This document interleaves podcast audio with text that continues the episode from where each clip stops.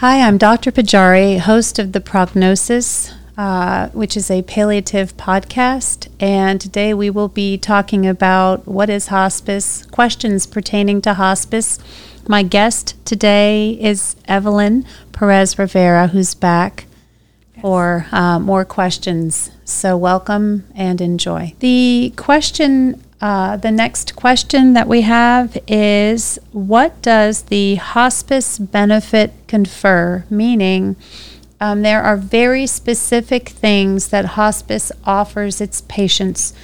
And a lot of times, families are very surprised to hear that hospice, uh, it, the, the way it's stated, is such a rich benefit. It's something that you earn, uh, you know, by working or having Medicare or even Medicaid or an insurance in place.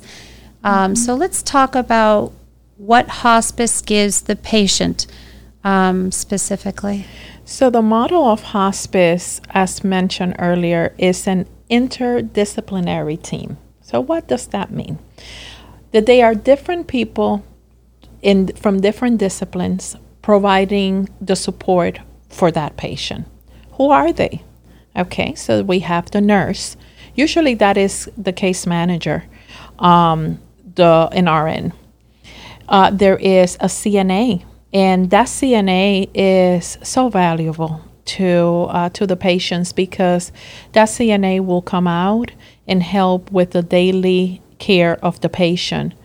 Um, he or she will come in uh, to the home or to wherever um, is hospice for this patient and assist uh, for about an hour, an hour and a half, just to do the, the basic hygiene. Uh, it may be tidying up around the bed, changing linen, uh, simple tasks like that.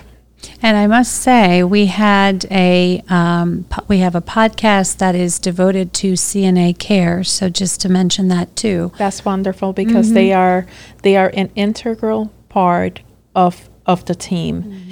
And many times, um, patients and families that are reluctant to buy into a hospice because of different myths it is through that um, through that offering that we get them to try the service of hospice. Mm-hmm. So, so we mention a case manager or a, uh, a registered nurse, which is usually the case manager on the case. There is the CNA. There is a social worker at a master's level. Um, there is also a chaplain uh, for spiritual support, and I want to say in reference to um, chaplaincy, when families hear chaplain, they immediately tie them to religion, mm. and and that is not the case. Um, the hospice chaplain is a person that has studied divinity, but is also uh, very familiar with different faith and even um, atheism. So, um, again, meeting the patient wherever they are. Mm. Along with the benefits of hospice, so we mentioned the key disciplines that are there. Mm-hmm. But then there is more. There is the medications that mm-hmm. are related to uh, the diagnosis of why you are in hospice. Uh, there is the equipment. Uh, if the patient needs a hospital bed, uh, a wheelchair, a bedside commode, a shower chair, whatever. Even uh, Hoyer lift. Uh, even a Hoyer or lift. like we said, non-invasive ventilation, or um, yeah. So yeah. a lot of yeah. equipment. A lot of equipment. Mm-hmm. A lot of equipment. Oxygen. Mm-hmm. Um, so that is also included under um, the hospice benefit. Uh, let me see what I'm missing. So there is the DME, that is called the durable uh, uh, medical equipment. Uh, there is the staff. There is the medications. Um, well, one thing I'd add on staff is physician oversight. yeah, without which, you, we would not be anything. which I'm just laughing, but um, yeah, no, physician oversight is is a big part of it too, right? Yeah. Nurse working with the physician really well. Yeah. Having the social worker, having the chaplain, medication such a huge aspect. Uh-huh. Getting medications covered, um, and uh, and you know one other thought there is. Um, with medications is that we do qu- we do cover quite a bit, but medications also for comfort. Yes. Um, yes. And I was going to mention um, this may fall with the prior question, but one of the misconceptions in coming on service with hospice is also maybe I can't, uh, and this ties into medications. Maybe I can't see that provider.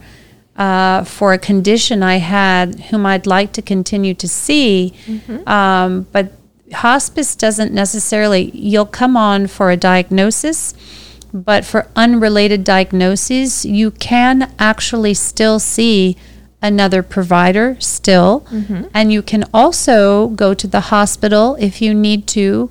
Um, and not necessarily revoke hospice um, if it's an unrelated condition. Uh, if you're going to the hospital, um, and so these are important things to know too, right? You mm-hmm. can revoke at any time. But I yeah. mention that because medications, you may be able to continue getting essential medications you need for an unrelated condition. Yeah. So things um, are really assigned to hospice or kind of outside of hospice. Yeah. Um, and, but and, we provide a lot. But and and also um, hospice can help those patients navigate on changing medications and we we have done that a mm-hmm. lot and depending where they are at in their trajectory uh, we might be able to simplify a regimen i have seen you do that many mm-hmm. many times mm-hmm. um, and having all those moving components that's what makes hospice services such a rich service Yes. Uh, one other thought with medications, just my mind's going with all that we're talking about.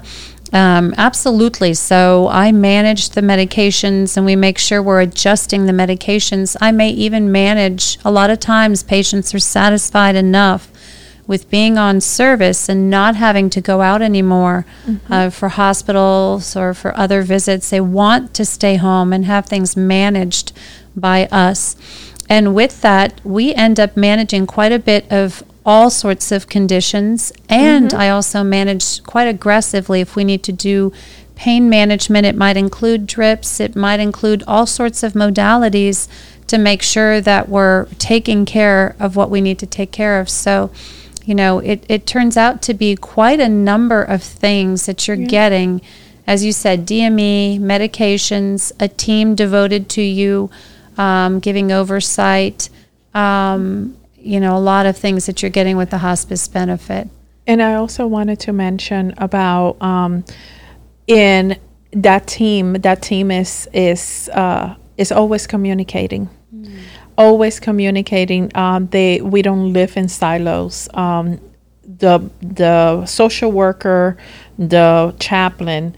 Um, it is uh, with the uh, talking with the doctor, talking with the nurses. It is a constant communication in order to support the patient and improve the quality of life because that's part of it. This is not so much about uh, the dying; it's about living until you die.